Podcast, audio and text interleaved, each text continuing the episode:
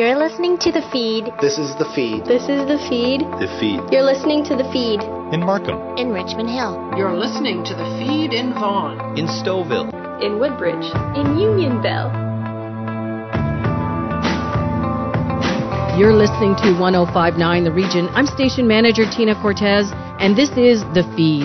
We are York Region's only news magazine show dedicated to the issues and events that matter to all of us who live and work here. On this weekend's show, a unique fundraiser for Alzheimer's. We also learn more about podcasting and stick around for a preview of the Academy Awards. But we begin with a conversation about the Amber Alert system. Here's Galit Solomon. Laura Nicolle with York Regional Police. Thank you so much for joining us today. Anytime. Uh, so, so about a, a, week ago, a little over a week ago, an Amber Alert was issued right across uh, the province for a missing 11-year-old girl, and it was believed that her father had abducted her and that her, her life was in danger. And sadly, the young girl was found dead at her father's uh, Brampton home. Uh, but as a result of this alert, the father was spotted by someone uh, who heard the alert, and he was arrested.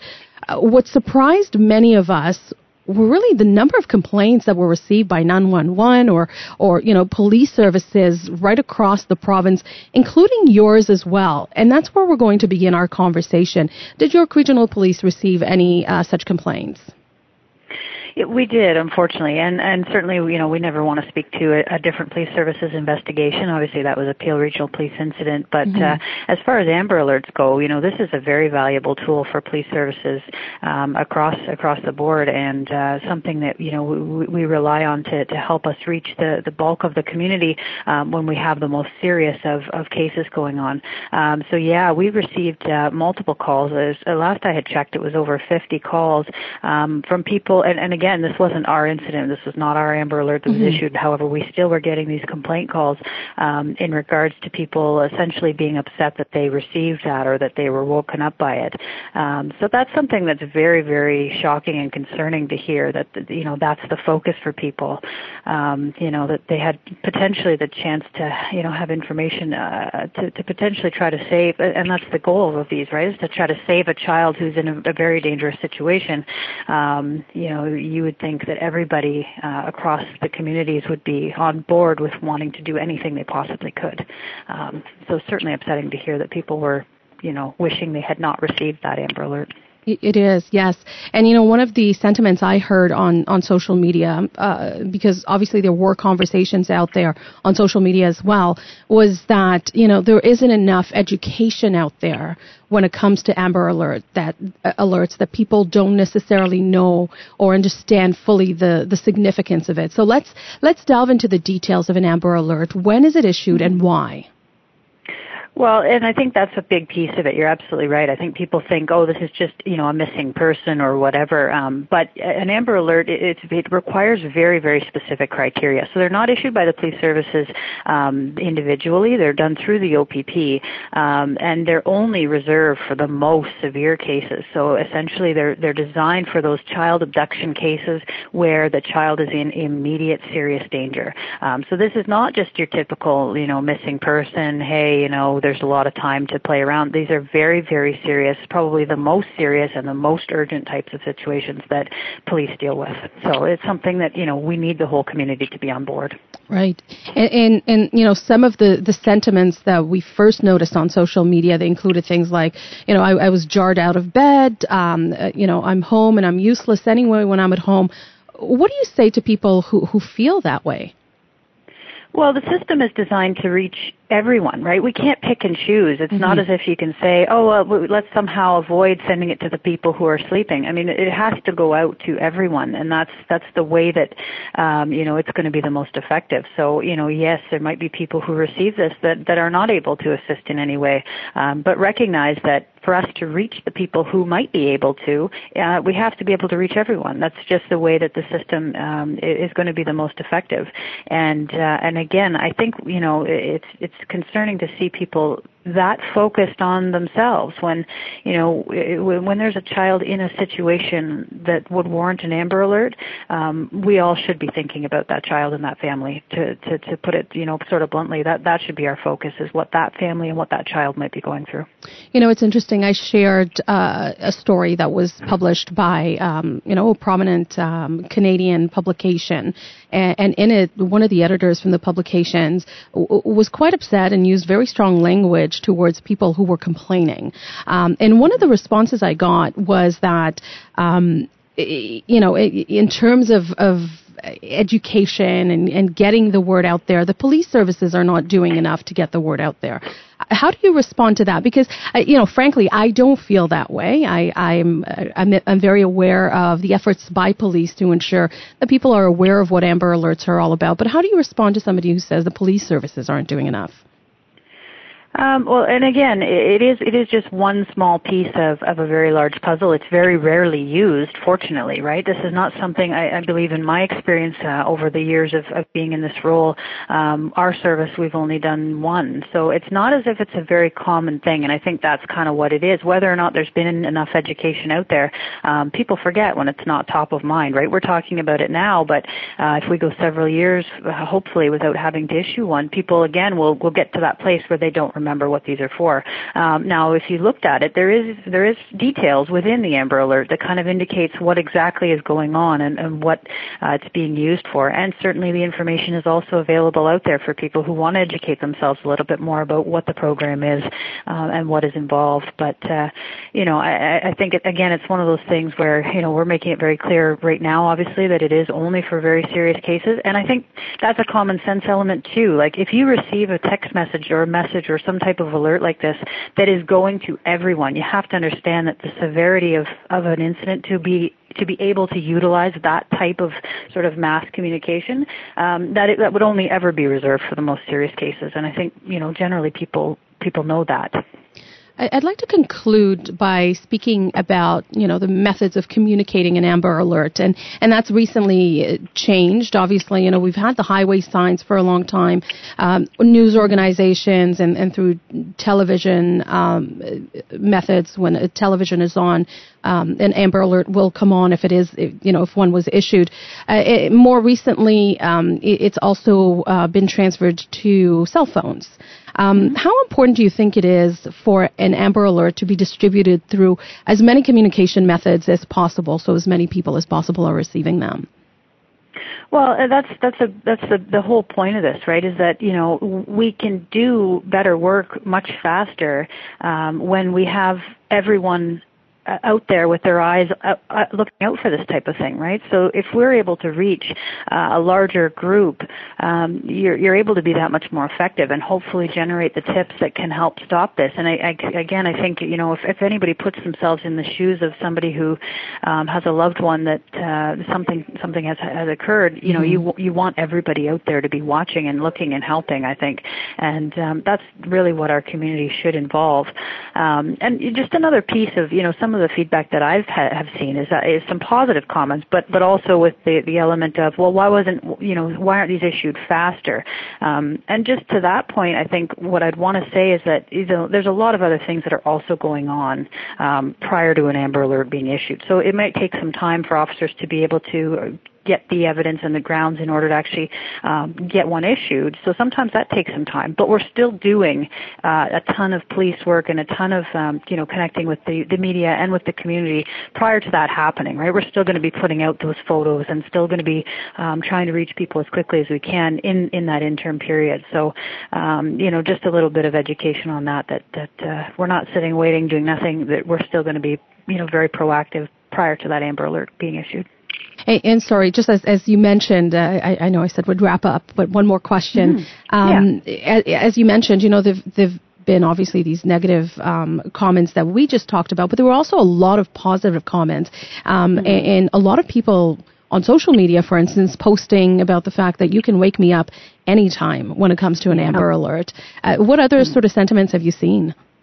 Oh, that's definitely the majority, right? The, the the vast majority. We're talking about you know a very small handful of complaints, whereas the majority of people, in my experience, um, have absolutely understood what exactly was going on, and even in in terms of the the complaints, you know, I think I I like to give people the benefit of a doubt and think that there was just a little bit of lack of education on what exactly was happening. Um, I I I think you know for the most part people people see that and and they put themselves in that place and they do exactly what you know the majority of us would be doing and, and wanting to help and, and feeling for that family and, and that child. Um, so, you know, that's obviously well the majority and, and, you know, what we should be remembering is that most people, uh, most people are good people and are trying to do the right thing. Very good. Laura Nicolle with York Regional Police, thank you so much for your time today. You're welcome. Anytime.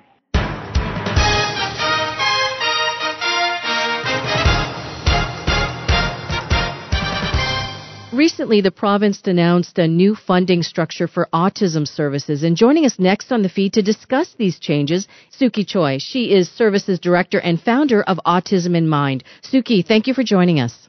Hi, everybody. Can you tell us a little bit about Autism in Mind? Yes. Um, I started Autism in Mind Children's Charity back in 2011. Uh, I was a daycare owner uh, when I first met a family with three children with autism. Uh, they were on the extremely uh, low functioning uh, side of the spectrum, and um, it just literally shocked me when I first met this family. Uh, children were on the floor, and mom was not able to raise three kids on her own. And back then in 2011, the wait list for the government funding was about four to five years um, I was really shocked by the lack of support in our community and uh, decided to sell cookies at my daycare to help this family. So we basically started with just to help one family with three kids with autism. But since then, we've been helping more than 150 families in uh, York region area, and we're still growing. As a, as a charity, our mission is to raise awareness and acceptance in our community and challenge the social stigma of autism and also to uh, enhance the lives of children with autism through our program and support their participation in the community. We're not only providing services in the community, but we are also actively raising awareness in the community through our campaigns and fundraising events. I think that's something that's different from other uh, organizations because we raise money to support families who are on the government wait list, who are low income families who are not able to support uh, children's service right away. Can you tell us a little bit briefly about some of the programs you provide? Uh, some of the programs that we offer are one-to-one intensive behavior intervention, social skills program like emotional regulation, school readiness for younger children, uh, Saturday social skills program, social skills program for older children, we also provide occupational therapy, speech therapy, physiotherapy. Um, also, we offer free parent consultations and training and camps. Now, Suki, we started this conversation about the new funding structure for autism services that the province announced. What are you hearing from parents and from families out there about these changes to services? Uh, it's just extremely sad to see what the government decides to do. Our families just don't know what to do at this point because there are a lot of unknowns and uh, directions are not really clear.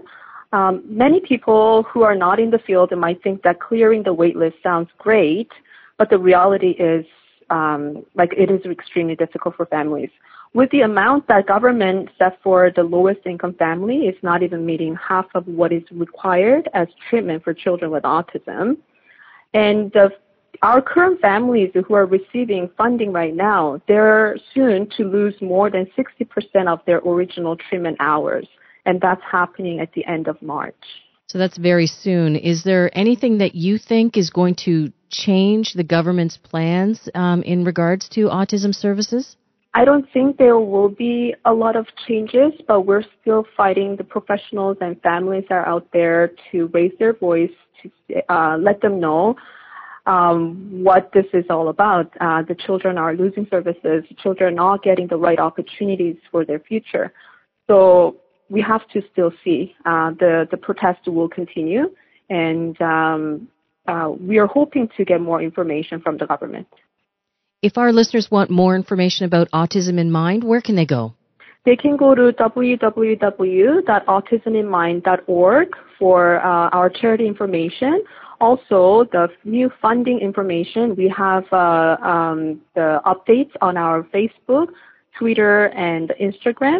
Suki, thank you so much for joining us on the show. Thank you.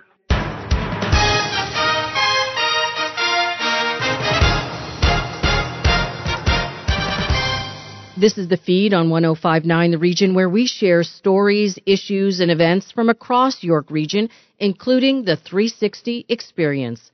Afwaba explains.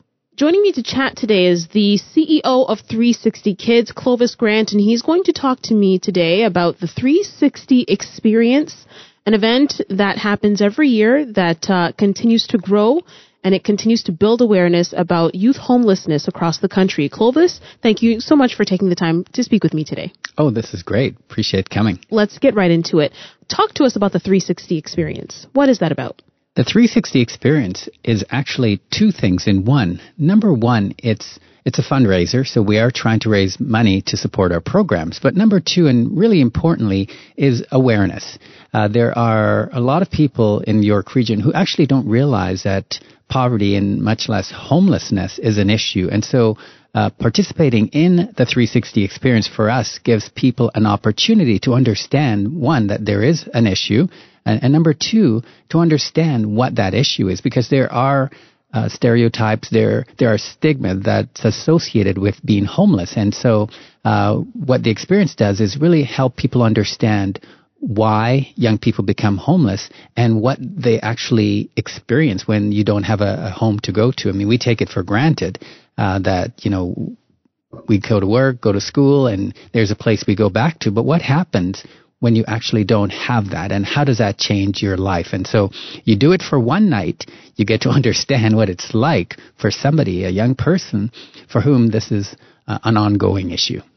And I love how you mentioned that there is that stigma. I know for me, whenever we think of homelessness, we have the, the traditional picture that we have in mind, um, and we think of it in a more urban area, more dense area. But if you will, we can say that maybe in York Region there's a bit of a cloak. You kind of you don't see it. And and that is the part of the awareness uh, because we don't see it, so we think it actually doesn't exist. But there are young people who come to our services uh, who are living in their cars and they're coming to our drop-in programs uh, to access services. There are people living in forests. There are people who are couch surfing, and and really what that means is they're going um, from one friend's couch to the next, uh, where just to find a place to, to stay and, and eat. And and so one of the, the challenges that we, we encounter is young people would not consider themselves in some of those situations homeless. And so we don't actually put a name to it. Um, but in fact, they, they are homeless because they, there is no um, safe place for them to, to go um, uh, on a regular basis. And so uh, that's partly why uh, we have to raise awareness because people, y- you don't see people on the streets, uh, but the homeless uh, actually exist because they're they're going from place to place and uh, just trying to to uh, to find safety. Right. Okay. So then, tell me about how how long this uh, 360 experience has been taking place, and what actually happens on that night when somebody uh, decides to participate.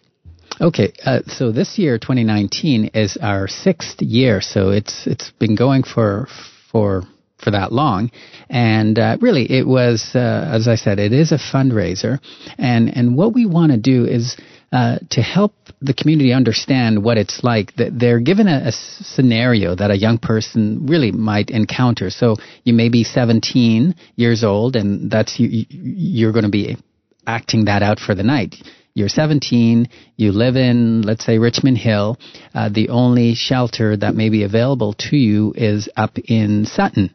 And so what you do, the, the we all get together at 8 o'clock on the night of the event, so that would be February 28th, and then uh, as a, a group of 50 people, you're paired up, and as a pairing, you'd be given that scenario. So let's say that is your scenario. So you're given uh, a about three to five dollars. You're given two bus tickets, and you're off for the night. Wow. and you come back at 6 a.m. and we share stories and, and debrief. And so from 8 p.m. till 6 a.m., you're uh, living that scenario. So it might mean traveling from our station there in Richmond Hill and then taking a two hour bus ride up to Sutton. And then you, you get the, the you, you get there and you find out that there is no shelter, there are Mm-hmm. no beds available because maybe somebody else had gotten there before you. Right. And so now you're in a situation where it's 11 o'clock, 11.30, midnight, whatever, and you've got no shelter and the buses have stopped running. Wow. and you have to get back to Richmond Hill for six. So that's that's a real to life situation because there aren't a lot of services for young people. And so what do you do when you're up in Sutton and it's twelve o'clock, there are no buses, and you know you have to go back to school in Richmond Hill the next morning. So you you may hang around at a coffee shop, walk around. You might find um, a bank teller. You might uh, sorry a bank ATM. You might you you, you get creative, or you can just walk. Just keep walking, trying to stay warm, and. Uh, by 6 a.m. you might get to Richmond Hill, or maybe you the buses will start running at say 4 or 5 a.m. and then you've got your bus ticket to use. So it's really up to the individual to figure out how they're going to live out that scenario. And there may be other places you go to, you might find other drop-in programs or other services that may be given as part of your script. But it's really that's what our young people would face. Yep. Um, so after that experience, and I did that last year, it was totally eye opening. We ended up going to a park in, in Richmond Hill. And uh, and it's 3 a.m. and we're trying to stay warm. It was um, rainy, snowy, and you've got a tarp, you've got a sleeping bag, and yes, I forgot about that. You're given a tarp and a sleeping bag, and that's all your protection. And so imagine just trying to stay warm. And I, I know that it was a tough time and my mind was starting to play games. And for me, this was one night. but for our young people, this is night after night. If they don't have a friend's couch to go to, they have to always be every day. You know, if they can even go to school, they have to think about what am I going to do uh, to stay warm or for accommodation. So, so that's what the experience is about. Wow. And you just, it's one thing to explain it and feel it in this way. It's another to actually experience it. And, and, and you even touched on it. And I was coming to ask you in terms of uh, people who have decided to take this 360 experience, what was their takeaway from this? And even with your experience, you're saying already it, it started having um, an emotional effect on you, a psychological effect. You started, uh, you know, thinking differently in terms of how to pass the time. So, if that's just with one person spending the night, imagine the young people who spend uh, countless nights. Right. And for us, we know that it's going to end at 6 a.m. and then we can jump back in our vehicles. We have our credit cards. We can go grab something to eat. We don't have to be looking for where am I going to get food. Uh, but for young people, that may not be uh, the reality. The other part of the experience uh, that we, we encourage people to do is then go back to work the next day. So you're up all night and now you have to function at work the next day. And that's where I think it, not only the nighttime experience that you, you feel, but then how do you function at work when you haven't really slept? Maybe you, you were like me last year sleeping in a park and you may have gotten a couple of hours because you just are trying to stay warm. But then I, I, I go to work the next day having no, um, no real rest we expect our these young people to be able to go to school and function the next day. And and is it surprising that many of them don't actually finish school? Like how can you in fact continue your education when this is your experience? And even if you wanted to, you just your mind is on survival. It's not on Your math homework. yeah, that's the least of your concerns, and so that's also part of the experience that that uh, people uh, sort of get react to because they realize now, okay, I get it. Right. It is not easy for these young people, and and and going back to the issue of stigma, this is part of the experience is helping people understand when you see that young person standing on the road or you know if you suspect somebody is homeless rather than judge them and, and point fingers at them and their issues um, understand that there is a story behind why that young person is homeless. It's not that they want to be scraping by and sleeping in, at a friend's house. There is a, a reason why they're homeless and that reason is often because there are some issues at home. And it's not always an issue pointing to them, but sometimes it's a dysfunctional family. It's parents who have uh, addictions issues, mental health issues, um, families who don't accept a young person who may come out and say they're they're gay or trans, and and so these young people they end up without really much choice. They end up on the street, and so when when we see somebody who we suspect may be homeless, the, the, judgment really needs to stop because these aren't kids who want to be in this situation and, and as a society we need to do better by them and, and provide them the help and not the finger pointing. Right. Okay. So then you mentioned that this is an awareness program, but also firstly, it's a it's a fundraising program. So let's get that information out there. How can uh, listeners donate fundraise, uh, participate in this 360 experience, um, how can they go about that? All that information is on our website, 360kids.ca, and there's a link to, to donate. There's a link to the experience. And if somebody wants to participate and, and help us fundraise, we ask that all fundraisers raise a minimum of $2,000. We have a lofty goal of $125,000. And, uh, and so that really is, uh, it comes from individuals who are approaching their friends, businesses who are able to to meet that minimum two thousand dollar threshold.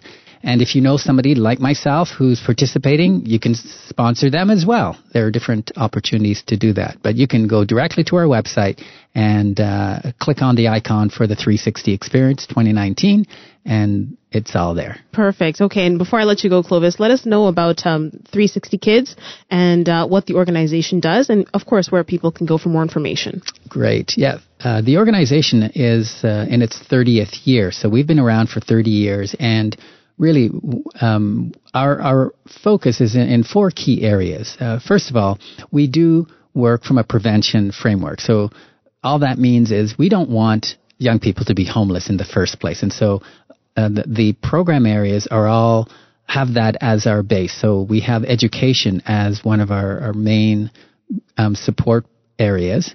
Um, employment is another area of, of support. So we provide a, a, range of employment programs for young people to help them understand the, the labor market, get their first job, prepare resumes and uh, give them uh, labor market experience. So that's a really big part of our work.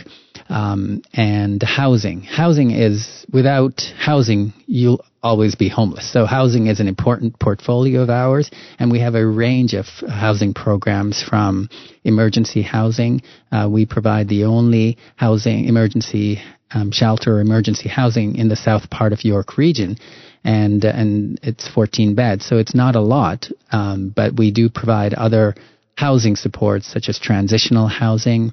Uh, we have uh, scattered site housing. Uh, we call it part of our transitions program, where we um, may uh, renovate or take out leases uh, for houses for young people. They can stay for up to three years, and they learn how to be more and more independent and, um, you know, be- become more um, self-sufficient that way. So housing is a huge portfolio, and uh, we also have housing programs for those who are victims or survivors of human trafficking. So housing is really important to us is, is the point there. And the third area, and really important, is uh, our support programs. Uh, without those supports, young people will always be at risk. And so that means we try to find um, ways of supporting them with uh, their housing, how to access housing.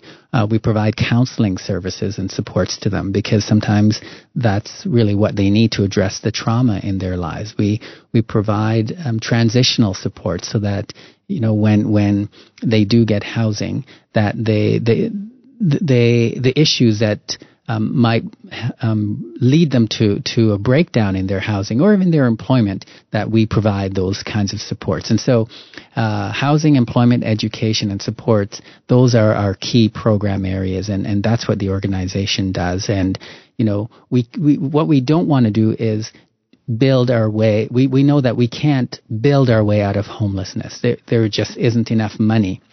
But with the help of our community, uh, we, we, can actually find solutions. And one of the signature programs that we have is our Night Stop program. That's an example of how leveraging um, families, individuals, or hosts in the communities who have empty beds in, in their house, such as somebody who is an empty nester, uh, they can actually take in a youth. We provide them some training and some support. Perfect marriage because you've got young people who've got a family atmosphere and uh, you've got housing in the community uh, that that supports them. And we're not building more shelters because that's really not the answer, but it's the community coming together. So the 360 experience is all about community. It's a community coming together and, and finding ways to support our young people. And we're part of the community. We'll do our part. We ask the community to, to help us, help our young people. Clovis, thank you so much for taking the time to speak with me today. That's right. Every kid matters.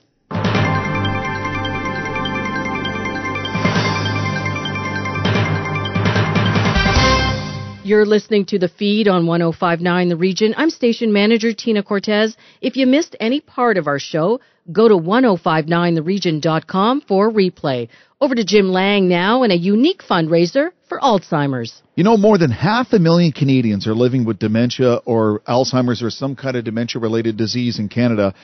The Alzheimer's Society of Canada also figured that number will double in 15 years. That's why I'm thrilled to be speaking to someone I've dealt with before a passionate hockey fan, a passionate referee and official. He's uh, refereed some charity events I've been part of.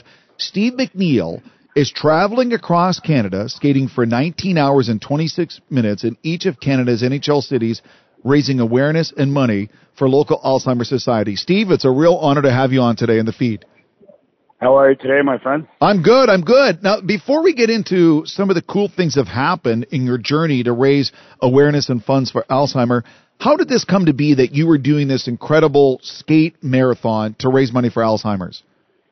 Well, I've been doing the skate now in Toronto for the last seven years, which you're aware of because you've actually helped me out a little bit. I said, uh, I said to my wife about eight months ago, I said, you know, this is the seventh year. There's seven teams in, the, in the country, and this is really starting to take a hold on our country. So we got to kick it up. So I started talking to some people that support me back in Toronto and asked them if there was a good idea, and everybody kind of liked the idea. So we ran with it.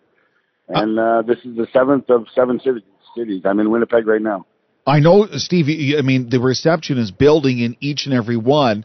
Uh, what is the, the response and comments you get from people who come out to see you, to come out to donate, to come out to show you support at all your skates?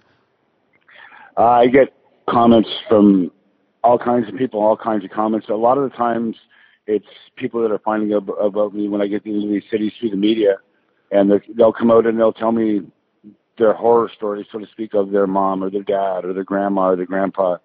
And that, I'm good with that. That's actually the exciting part is I become a bit of a sounding board for people. And once people start talking to me and they realize that I've been down that same road as them with my mom and my, my mother-in-law, it makes them a little more comfortable. And some of these people don't have the opportunity to, to, to say what's on their mind and to somebody that understands. So it's a pretty thrilling part of it for me, actually. Well, Steve, I mean, the impact you're making in the battle against Alzheimer's and dementia-related diseases is reaching far beyond the Canadian borders.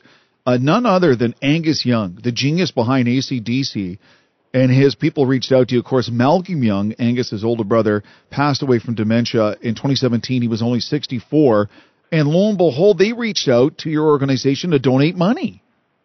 Yes, they did yesterday. Actually, it's been uh, an amazing 24 hours for me. Uh, yesterday morning, I was contacted from uh, one of the media in Calgary that covered me when I was there on the weekend. I did Calgary and Edmonton back to back on the weekend. I figured Battle of Alberta, I'll do them back to back. So yeah. um, I, when I did my Calgary skate, uh, um, the CBC reporter did a piece on me there, and apparently Angus and his wife were flipping through, uh, I guess the internet or whatever, and they came across the piece on me, and it's kind of hard to miss me because I wear ACDC pants when I'm skating. Yeah uh, um, which you're aware of. You've seen me. Yeah, I know. I love them. and, uh, and and, and uh, apparently they they contacted me yesterday, and I was completely blown away. Four years ago, I started listening to only ACDC when I do my skates, as a as a tribute to Malcolm Young, who again, as you said, passed in 2017, complication complications of dementia.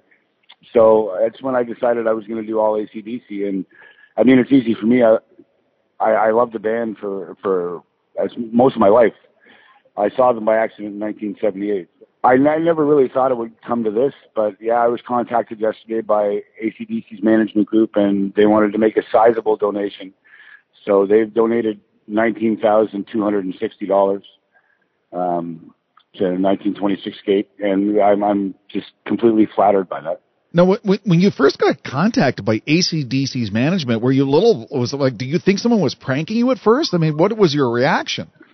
You know what? I was contacted by the media person first because they actually contacted the person that wrote the article, and she phoned me at seven o'clock yesterday morning. And um, yeah, you know what? As I've explained to a few people since then, it's like winning an emotional lottery. I haven't, uh, my head hasn't come up out of the clouds yet. And again, I don't do it I don't do it for that. Okay, um, I skate to try and take a little pressure off some of the families in our country that are battling with this disease. But for everything that I do, it's it's really, really, really nice that somebody like him has noticed what I'm doing because I do this tribute with ACDC with music as a tribute to his brother because I know how much he probably misses his brother being his best friend growing up.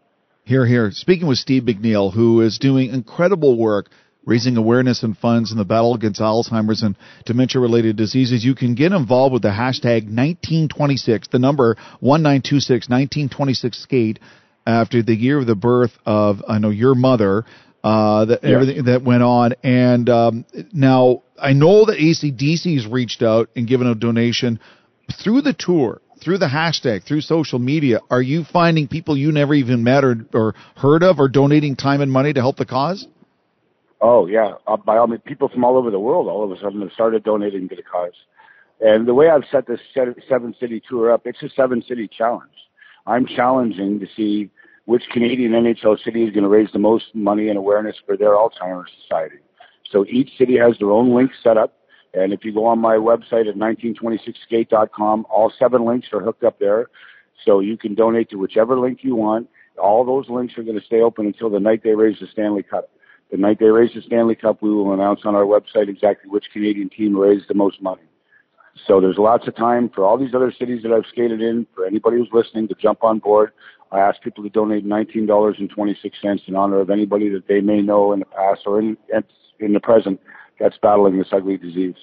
Well, I mean, Steve, we're four months away probably from the Stanley Cup being awarded, so plenty of time for people listening, for people all across Canada and the world to get on 1926skate.com, donate that $19.26 and help this uh the fight against this horrible disease. Also, the hashtag 1926skate. I don't know. Maybe there might be other bands and other celebrities that uh, follow Angus Young's uh, model and donate some big money. I don't know, but I mean, of all the that's what we're betting on. That's I, what we're betting on. If, if, I could just say one yeah, more. Yeah, yeah, by all things, Steve. Uh, in all seven cities, I have a different yellow hoodie made up that I wear in each city. And I have any local celebrities that come out, any local politicians, and just people that skate with me. And I have them all sign my hoodie. And at the end of each skate, I take the hoodie off and I present it to the Alzheimer's Society of that city. So now after today, all seven Canadian NHL cities will have their hoodies in their cities at their Alzheimer's Society. I'm hoping and I'm praying that the NHL teams will jump on board and I, I've left the back of the hoodies open for them to sign. And each hoodie will be sold online by the prospective Alzheimer's societies across the country. There is only one per city. There is no extras. There's no du- duplicates, nothing. One hoodie per city, and they'll go online. So I'm hoping the NHL clubs will jump on board, and we can make arrangements through each one that they can contact their local Alzheimer's, and we can get this done. 1926skate.com, the hashtag 1926gate. Steve, I remember meeting you. You were an official. I was in a game with Bernie Nicholls yep. and playing against a team with Doug Gilmour, and you were refereeing, and you kind of skated up to me and, and mentioned this and went, wow.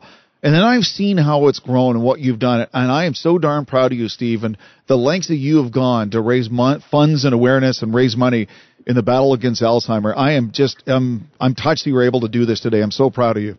You know what? It's people like you, Jim. That you know, for uh, we've known each other now for four or five years. Oh, you know, at least, yeah. Baycrest and stuff, and it's people like you and some of the alumni that have come out to help me in Toronto, Nik Antropov and Brian Muir and Mike Krushelnyski and Carolyn Cameron, and people have really jumped on board. So I that's why I decided to take it across Canada, and, and the response has been overwhelming.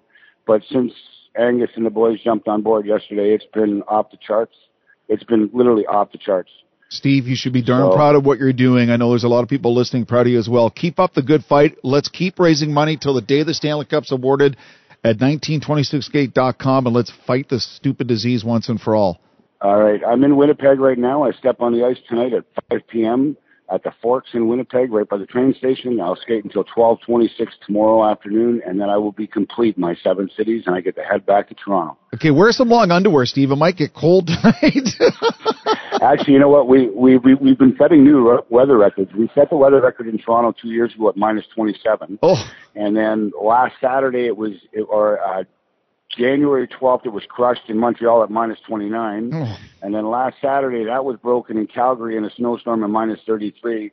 And then Monday in Edmonton we blew it right out of the water at minus 40. So yeah, it's actually two pairs of long johns, Jim. Thanks, Steve. It's a real pleasure. All the best and keep going. Uh, all right, I'll see you on the ice soon, buddy. We'll see you on the ice. Take care. all right, man. Bye. Bye.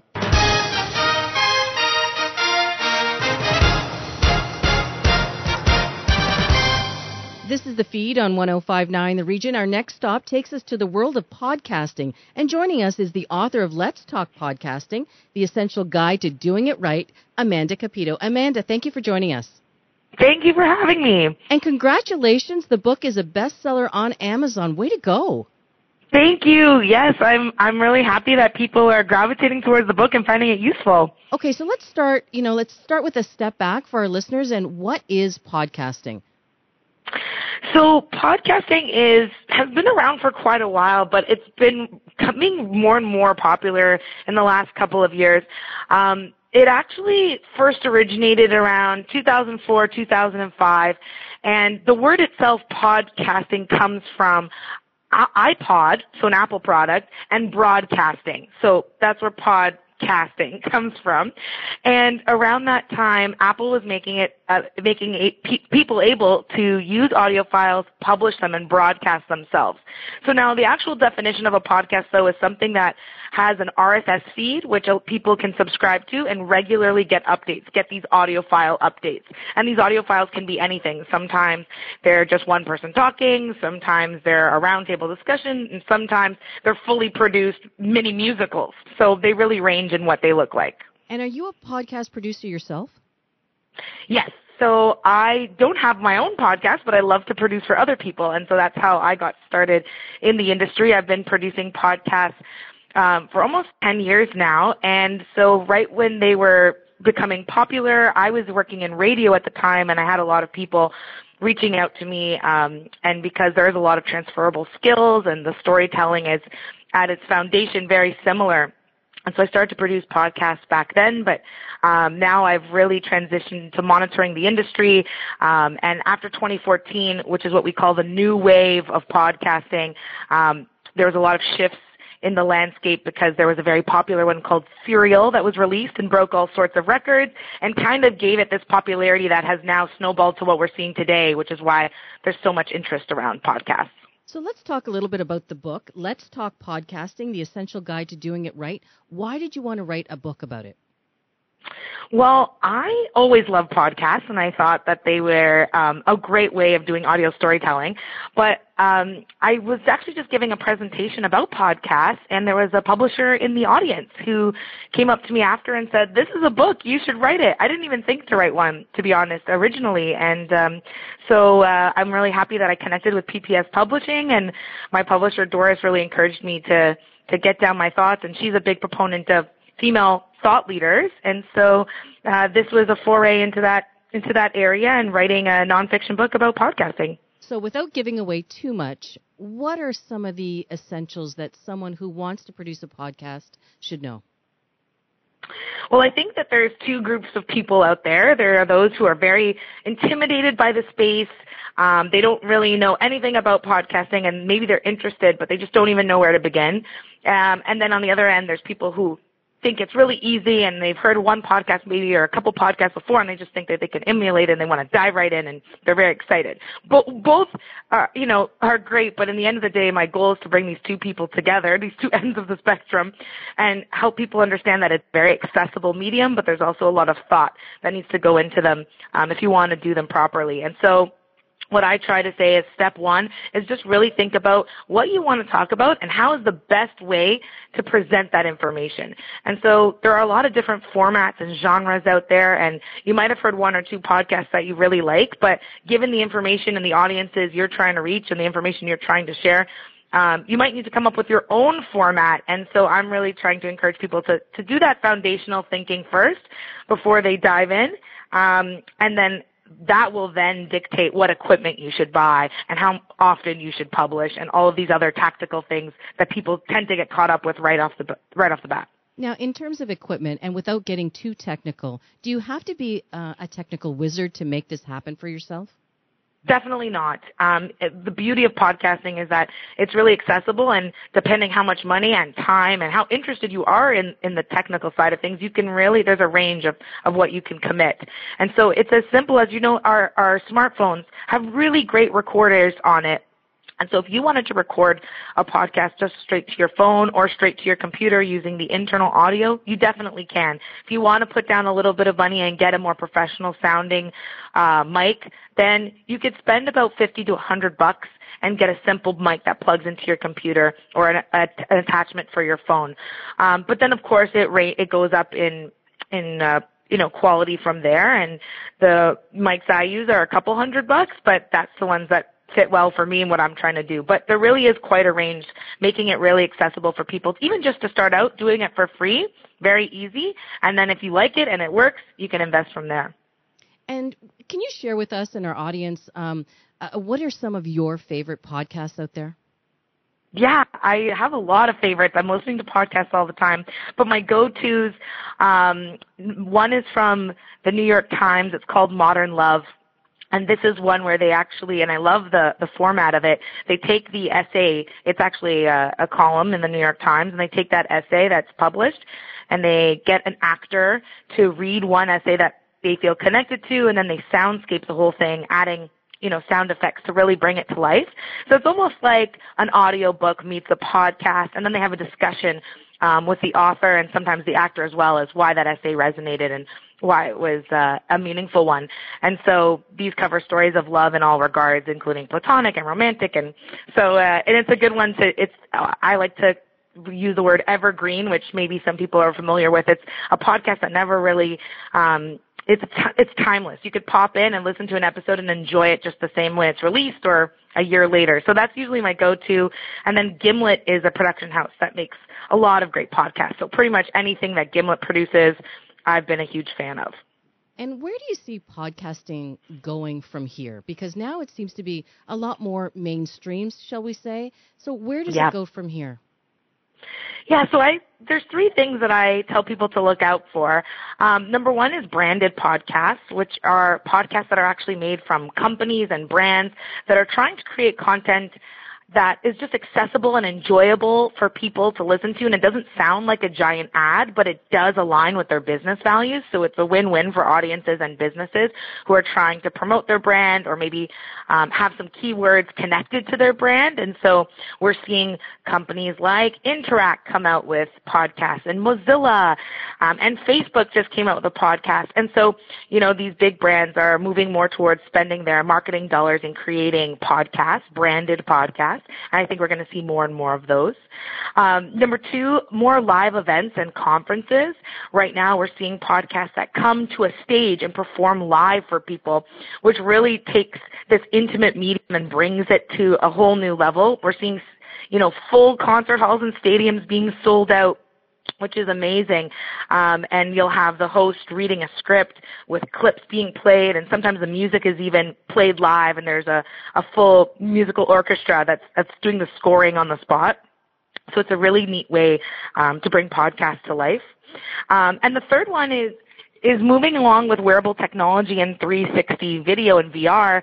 Um, I predict we're going to be seeing that with podcasts and audio. So having devices that allow us to be spatially aware of audio and and uh, really having an immersive experience with a podcast where you'll be able to feel like something's really far away from you or coming a sound is coming from over your head, right?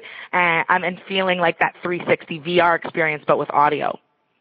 That all sounds so great. So, if our listeners want to connect with you or pick up a copy of Let's Talk Podcasting, where can they go? So easiest place for the book is letstalkpodcasting.com. It's available on Amazon, indigo.ca, in select stores, um, but the website has all that information. And if you'd like to connect with me, you can go to amandacupido.com, which is Amanda, and Cupido is C-U-P-I-D-O dot com. Amanda, thank you for joining us on the feed. Thank you.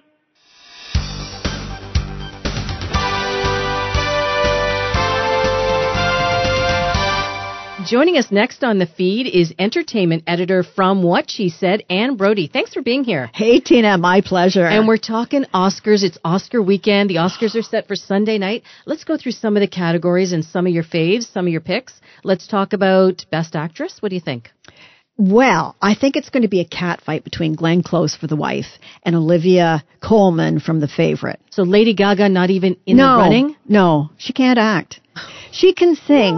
I will give her that. She can sing the roof off, but she's not an actor. And it's quite clear in A Star is Born. And do you think this is going to be the time for Glenn Close finally? She was brilliant. She was crystalline in this film. In the as wife. the, as the wife of the Nobel Prize winner who supported him and, and let her own career fall to the side in order to support him. And you just see this rising anger, these years of resentment and frustration coming to the fore. It's, it's almost exhilarating. So you think she's going to be the one? I th- well, I still think it's 50-50 between the two of them. Likely though, being that it's an American body. Okay. The Oscars. And what about Olivia? You mentioned her and the film that she's in. The favorite. She plays Queen Anne. She's really uggled up and she does incredibly outrageous things. Yorgos Lanth- uh, Lanthimos, who made the film, also made The Lobster a couple of years back. Very unusual. The whole thing is shot with a fisheye lens, and everything is bizarre and surreal and weird.